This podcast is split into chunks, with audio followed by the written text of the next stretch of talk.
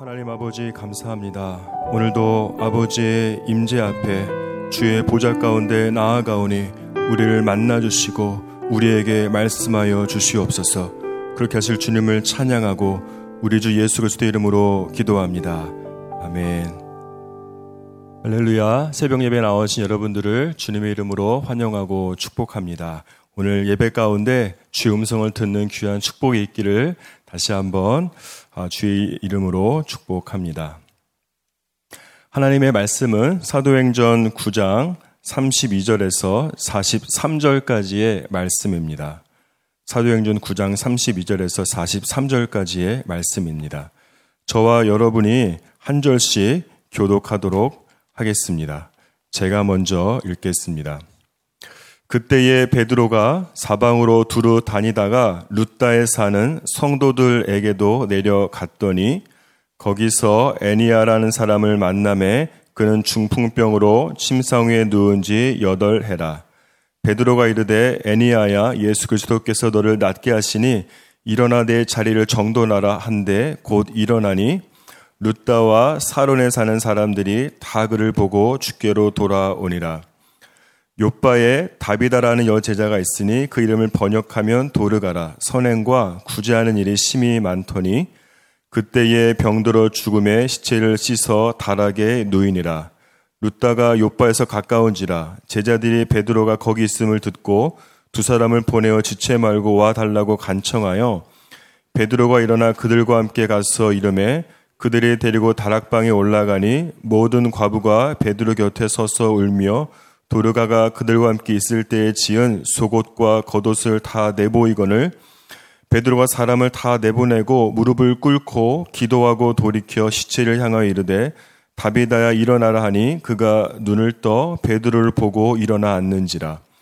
베드로가 손을 내밀어 일으키고 성도들과 과부들을 불러들여 그가 살아나는 것을 보이니 온 요파 사람이 알고 많은 사람이 주를 믿더라 베드로가 요바에 여러 날 있어 시몬이라 하는 무두장이의 집에서 머무니라. 아멘.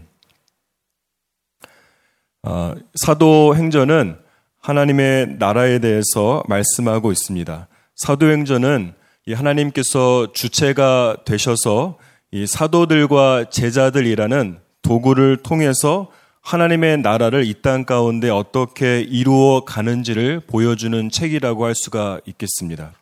따라서 엄밀히 말하자면 이 사도행전은 사도들의 행전이라기보다는 이 하나님께서 성령 하나님께서 주체가 되시기 때문에 성령 행전이라고 할 수가 있습니다. 그리고 이 하나님의 나라는 말로 이루어지지 않습니다. 하나님의 나라는 능력으로 이 땅 가운데 임하는 것입니다. 그래서 사도 바울은 고린도전서 4장에서 하나님의 나라는 말에 있지 않고 능력에 있다라고 고백하고 있습니다. 오늘 본문 말씀은 그것을 잘 보여주는 어, 그런 말씀인데 하나님께서 이 사도 베드로를 통해서 어떻게 하나님의 나라를 확장하고 계신지를 말씀하고 있습니다. 먼저 32절 말씀을 다시 한번 읽도록 하겠습니다. 시작. 그때에 베드로가 사방으로 두루 다니다가 루따에 사는 성도들에게도 내려갔더니 베드로가 사방으로 두루 다니다가 그의 발걸음을 루따에 사는 성도들에게로 돌렸다고 말씀하고 있습니다. 사람이 마음으로 그 길을 계획할지라도 그 걸음을 인도하시는 분은 하나님이십니다. 따라서 사실 이 베드로가 루따 지역으로 가게 된 이유는 하나님께서 그를 그곳으로 부르시고 인도하셨기 때문입니다.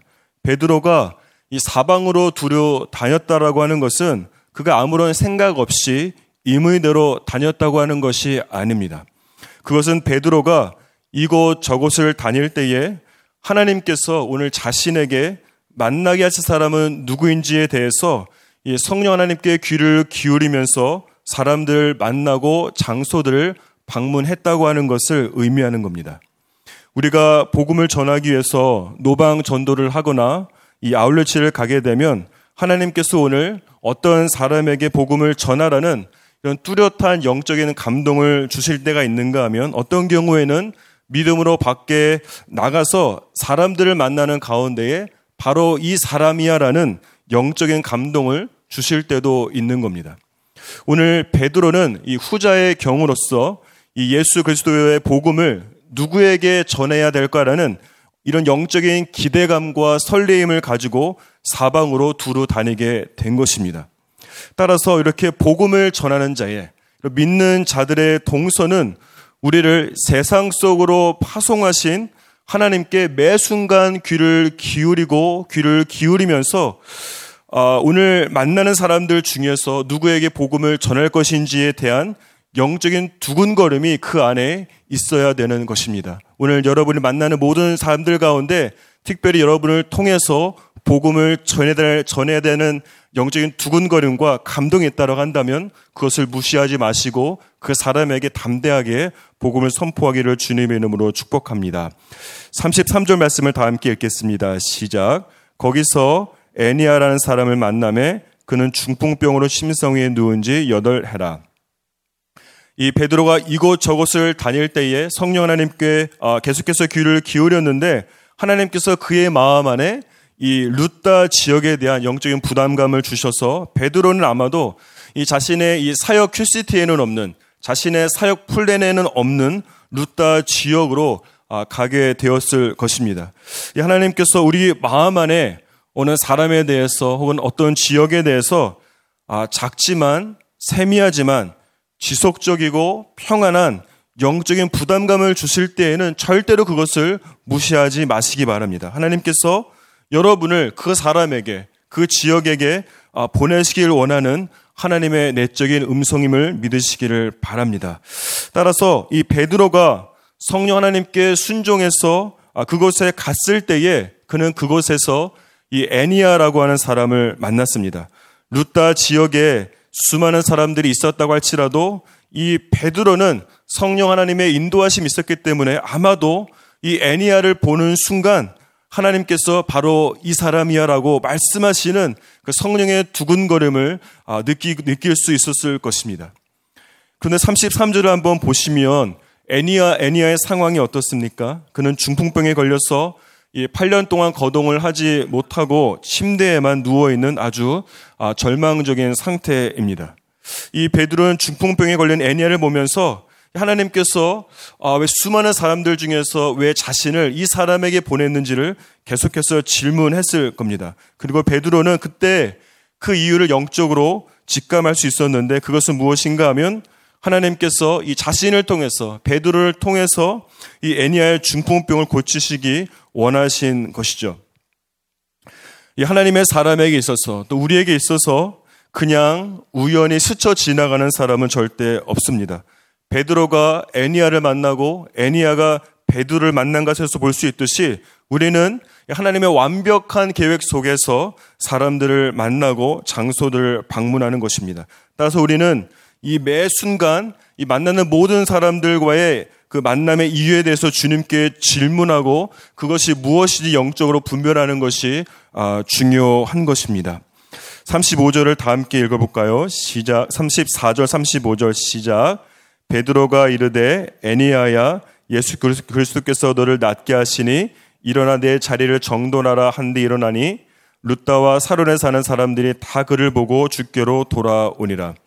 이 베드로가 애니아를 향해서 예수 그리스도께서 너를 낫게 하시니 일어나라고 명령합니다.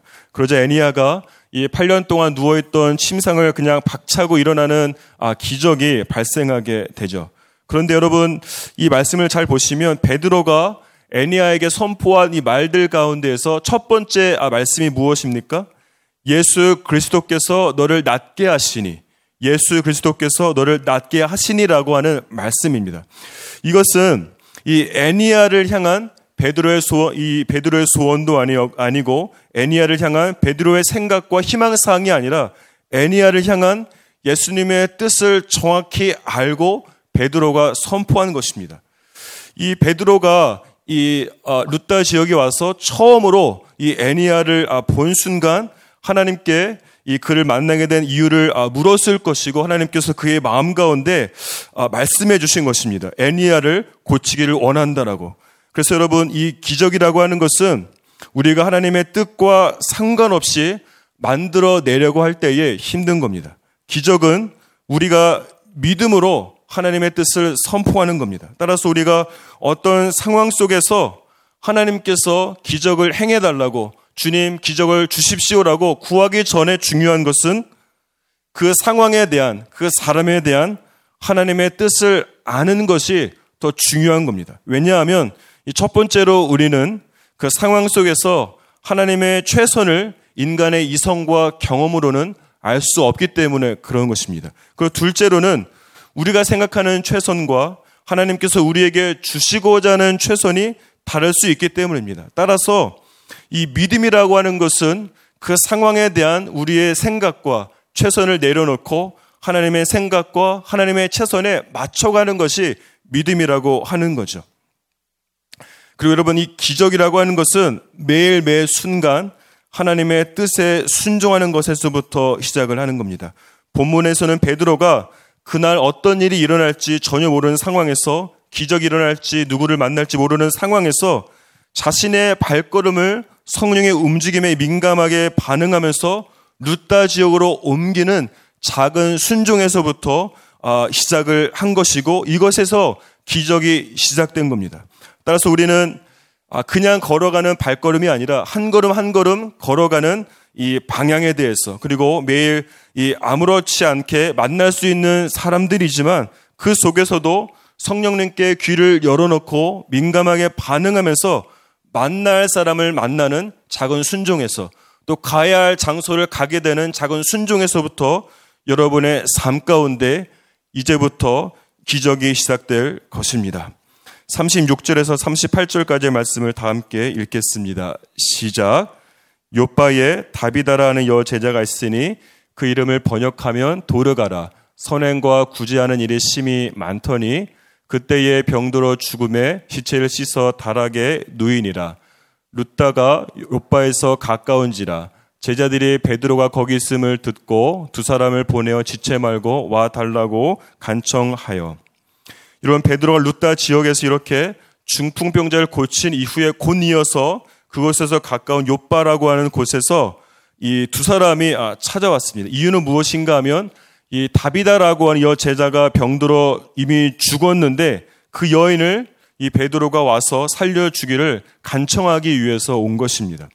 여러분 사실 어떻게 보면 베드로를 찾아온 이 사람들은 상식 밖에 행동을 한 겁니다. 왜냐하면 37절에 보니까 이미 다비다는 이미 죽었고 그녀의 시체를 사람들이 염까지 한 상황이기 때문에 그 죽은 사람을 살려달라고 베드로에게 온 것은 굉장히 상식 밖의 행동입니다. 이미 모든 상황이 다 종료되었기 때문이죠. 그럼에도 불구하고 이 사람들이 베드로를 찾아온 것은 이 이성이라고 하는 경험이라고 하는 자신의 생각이라고 하는 이 경계선을 바운더리를 뛰어넘은 행동입니다. 그들은 이 다비다가 죽었, 죽었지만 하나님께서 만약에 원하시면 주님께 서락하시면 그를 살려칠 수 있다라고 하는 부활의 예수님을 바라본 겁니다. 그리고 동시에 그 주님을 바라보면서 베드로를 아, 찾아가는 상식 밖의 행동이고 이해되지 않지만 베드로를 찾아가는 믿음의 행동을 한 것이죠. 여러분 믿음이 무엇입니까? 여러 가지로 정리할 수 있겠지만 이 하나님께 시선을 집중하는 것으로는 충분하지 않습니다. 믿음은 계속해서 하나님을 바라보면서 동시에 믿음의 행동을 오늘 말씀처럼 하는 것이 바로 아, 믿음이라고 할 수가 있겠습니다. 우리에게 기적이 나타나지 않는 이유가 무엇이겠습니까? 많은 이유가 있을 수 있지만 우리가 모든 시선을 이 기적을 위해서 주님께 드리기는 하지만 그 주님을 바라보면서 자기 자신을 이 던지는 믿음의 행동이 없기 때문에 우리의 삶 가운데는 기적이 일어나지 않는 겁니다. 아, 비유하자면 이 교통 신호가 이 빨간불에서 녹색불로 이미 바뀌었지만 이 다른 방향에서 다가오는 차들과 충돌할 것이 너무 두려운 나머지 앞으로 나아가지 못하고 그냥 이 스탑 이 라인에 정지하고 있는 것과 같은 겁니다. 여러분 예수님을 생각해 보십시오. 이 하늘 하나님 나라라고 하는 하늘의 경계선을 뛰어넘어서 이 땅에 오시는 믿음 행동 때문에 죽을 수밖에 없는 우리가 살아나는 아, 기적을 경험하게 된 것이 아니겠습니까? 사랑하는 여러분, 여러분의 삶 가운데 여러분을 가로막고 여러분으로 하여금 스탑하게 하는 모든 경계선을 뛰어넘는 믿음의 행동을 통해서 여러분의 삶 가운데 기적을 경험하기를 주님의 이름으로 축복합니다. 39절에서 41절까지의 말씀을 다 함께 읽겠습니다. 시작. 베드로가 일어나 그들과 함께 가서 이름에 그들을 데리고 다락방에 올라가니 모든 과부가 베드로 곁에 서서 울며 도르가가 그들과 함께 있을 때에 지은 속옷과 겉옷을 다 내보이거늘 베드로가 사람을 다 내보내고 무릎을 꿇고 기도하고 돌이켜 시체를 향하여 이르되 다비다야 일어나라니 그가 눈을 떠 베드로를 보고 일어나 앉는지라 베드로가 손을 내밀어 일으키고 성도들과 과부들을 불러들여 그가 살아난 것을 보이니 네, 거기까지 읽겠습니다. 베드로가 그 사람들과 함께 요바에 도착해서 이 다비다의 시체가 있는 아, 다락방에 올라갔습니다. 그곳에는 이 다비다를 사랑했던 모든 과부들이 아, 아, 있었고 그들은 이 다비다 살아 생전에 이 다비다가 자신들을 위해서 만들어준 이 속옷과 겉옷을 가지고 있었습니다. 이것으로 생각해 보건데 아마도 이 다비다는 다비다 또한 이 과부였을 가능성이 크고 아마도 다비다는 하나님의 특별한 관심 대상 중에 하나인 이 과부들을 대상으로 사역을 하였을 것이고 정말로 이 사람들의 많은 사랑을 받았던 받았던 사람이 이 다비다였습니다. 여러분 그런데 이 말씀을 좀 자세히 보시면 베드로가 어, 그런 모든 사람들을 다 내보내고 홀로 다락방에 무릎을 꿇고 앉아서 하나님 앞에 어, 기도를 하고 있습니까? 하도 하고 있습니다. 왜 사람들을 내보냈습니까? 오히려 그 사람들과 함께 다비다를 사랑하는 그 사람들과 함께 합심으로 통성 기도를 할 때에 오히려 주님께서 아, 불처럼 역사하시고 그를 일으키지 않겠습니까? 왜 홀로 아, 기도하고 사람들을 내보냈는가 하는 것입니다. 야구보서 5장 말씀에 보면 병든 자를 일으키는 기도는 믿음의 기도라고 말씀하고 있습니다. 많은 사람이 함께 모여서 오랜 시간 동안 기도를 하는 것도 중요하지만 그보다는 한, 사람, 한 사람이라고 할지라도 믿음의 기도를 하는 것이 훨씬 더 중요하기 때문에 그런 겁니다. 그리고 이런 믿음의 기도를 위해서 이 베드로는 이 사람들 내보낸 이유는 사람들의 임재가 아니라 하나님의 임재 속으로 들어가기를 원했고 아, 베드로는 그것에 방해되는 모든 요소들 아, 예를 들면 이 사람들이 이 베드로를 바라보면서 이 기적을 바라보고 있는 사람들을 만족시켜야 된다는 인간적인 부담감을 다 제거하기 위해서 아, 사람들을 다 나가도록 한 것이죠. 베드로의 이런 믿음의 기도와 결단과 선포가 다비다를 죽음에서 일으킨 겁니다. 우리는 여기서 한번 살펴보고 싶은 게 있는데 이 애니아와 이 다비다의 치유 기적을 통해서 하나님의 나라에 대해서 세 가지를 배울 수가 있습니다. 첫 번째는 이 하나님의 나라는 하나님의 통치를 받는 자에 의해서 이 땅에 이루어진다고 하는 겁니다. 하나님의 통치를 받는다는 것은 하나님의 말씀에 순종한다는 의미인데 오늘 본문 말씀에서는 베드로가 바로 그런 사람이었습니다. 40절 말씀을 보니까 베드로가 다비다를 치유하기 전에 먼저 하나님께 무릎을 꿇고 기도했다라고 말씀하고 있습니다. 이것은 단순히 이 베드로의 기도 자세를 의미하는 것이 아닙니다. 이것은 베드로가 예수님의 종으로 하나님의 말씀에 순종하면서 살아가는 것을 보여주는 거예요. 그렇기 때문에 그런 베드로가 다비다에게 일어날 것을 명령했을 때에 하나님의 나라가 임하고 기적이 일어난 거죠. 여러분 주님의 말씀에 순종하지도 않는 그 사람이 이 병에 대해서 귀신을 향해서 하나님의 말씀대로 순종해서 나갈 것을 여러분 명령한다면 병이 치유되고 귀신이 떠나가겠습니까? 이 사도행전 19장에 기록된 것처럼 내가 예수도 알고 바울도 알거니와 너는 누구냐라는 이 조롱을 받을 수밖에 없을 뿐만 아니라 아무런 능력도 나타나지 않은 겁니다. 그래서 이 야고보서 사도는 이 4장 7절에서 하나님께 순복할지어다. 하나님께 순복할지어다 마귀를 대적하라 그리하면 너희를 피하리라고 말씀하고 있는 겁니다. 마귀를 대적하기 전에 무엇을 해야 합니까? 하나님께 순복을 해야 하는 거죠. 하나님의 나라를 이 땅 가운데 임하기 위해서는 먼저 내 안에 하나님의 나라가 임해야만 하나님의 나라를 온 세상 가운데 또 우리 모든 사람들 가운데 선포하고 흘려 보낼 수가 있는 겁니다. 이 두 번째로 배울 수 있는 것은 하나님의 나라는 성공과 실패 모두를 통해서 확장된다라고 하는 사실입니다. 우리 35절과 41절을 읽도록 하겠습니다. 35절 먼저 읽겠습니다. 시작. 루따와 사론에 사는 사람들이 보고, 다그를 보고 주께로 돌아오니라. 42절. 온 요파 사람이 알고 많은 사람이 주를 믿더라. 이런 8년 된 중풍병자 애니아는 죽지 않고 병이 치유되는 것을 경험한 반면에 여러분 다비다는 어떻습니까? 물론 아, 이후에는 부활했지만 다비다는 이 제자였지만 병이 들어서 실제로 죽었습니다. 따라서 이 애니아의 병이 나은 것을 이 성공을 의미한다고 한다면 반면에 다비다의 경우는 병이 들어서 죽었기 때문에 인간적인 눈으로 보면 세상적인 눈으로 보면 그의 치유를 위한 기도가 응답되지 않았고 실패한 것이고 한마디로 이 다비다는 실패한 겁니다. 그런데 35절에 보면 애니아의 치유 기적을 보고 사람들이 주님께로 돌아온 것처럼 41절에도 보니까 42절에도 보니까 이 실패한 다비다의 죽음을 통해서도 믿지 않는 사람들이 주님을 믿게 되는 것을 볼 수가 있습니다.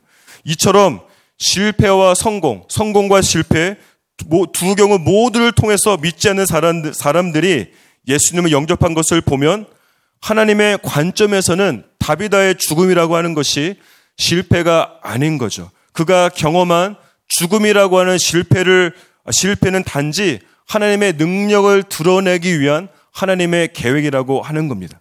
뿐만 아니라 다비다가 병들어 죽었지만 그 실패를 통해서 죽음을 통해서 결국에는 무엇을 경험합니까? 하나님의 사람 베드로를 통해서 부활을 경험하는 영광스러운 아주 그의 삶의 역전과 반전과 주님의 영광을 경험하게 되는 겁니다. 따라서 세상적 관점에서는 실패할 수 있지만 그것은 그 영역에서 부활이라고 하는 대반전을 아, 경험하게 하기 위한 하나님의 뜻입니다. 이처럼 하나님의 나라에서는 성공과 실패 모두 하나님의 나라를 확장하기 위한 하나님의 계획인 것을 믿으시기 바랍니다.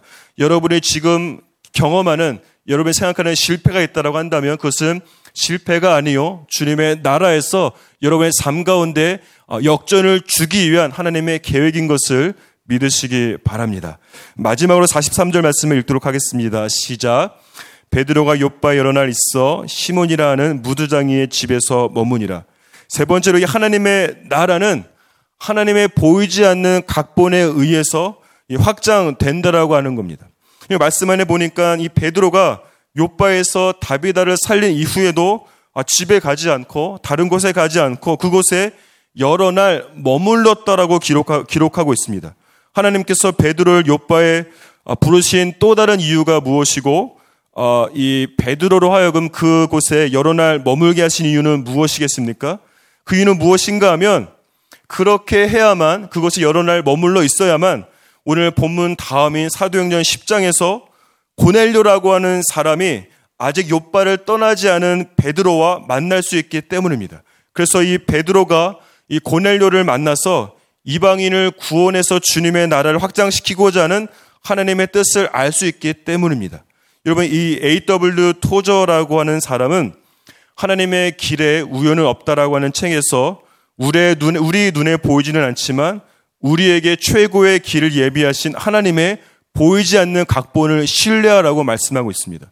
따라서 하나님께서 베드를 요바로 부르신 이유는 다비다 사건뿐만 아니라 다비다 사건 이후에 정말 이 몇 수, 몇십 수 앞을 바라보면서 계획하신 이 신의 한 수이고 하나님의 보이지 않는 완벽한 각본인 겁니다. 그러면 만약에 베드로가 요바로 요바를 바로 떠났다라고 한다면 고넬료와의 만남은 성사되지 않았을 것이기 때문에 베드로가 요바에 여러 날 있었던 이유는 무엇인가 하면 아, 정확한 하나님의 각본과 이유가 있었기 때문에 그런 그런 겁니다. 어떻게 보면 그 요바에 머무는 시간들이 지루하고 의미가 없어 보일 수 있지만 하나님이 보실 때에는 하나님이 보실 때 우리에게 우리에게는 한 순간도 의미가 없는 시간은 없는 겁니다. 우리가 시간을 무의미하게 보낼 뿐입니다. 사랑하는 여러분, 하나님께서 우리의 매 순간을 최고의 순간으로 기적을 경험하는 순간으로 만들어 주시기를 원합니다. 따라서 여러분이 요바라고 하는 곳에 머물러 있다라고 한다면 머물러 있는 것을 두려워하지 마십시오. 여러분이 그곳에 머물러 있는 것은 우리의 눈에 보이지 않지만 주님의 완벽한 각본 가운데 있는 것임을 믿으시기를 바랍니다. 그래서 여러분의 삶을 통해서 주님의 나라를 이루어가는 일들이 있기를 주님의 이름으로 축복하고 기도합니다. 제가 기도하겠습니다. 하나님 아버지 감사합니다. 오늘도 주님의 완벽한 각본 가운데에서 주님의 완벽한 계획 가운데에서 이곳에 오게 하시고 주의 말씀을 듣게 하시니 감사합니다. 오늘 들을 말씀을 마음에 품고 또 우리의 행동 가운데 나아가서 믿음의 행동들을 통해서 우리의 삶 가운데 하나님의 기적을 경험하게 하여 주옵소서. 그렇게 하실 주님을 찬양하고 예수 그리스도 이름으로 기도합니다. 아멘.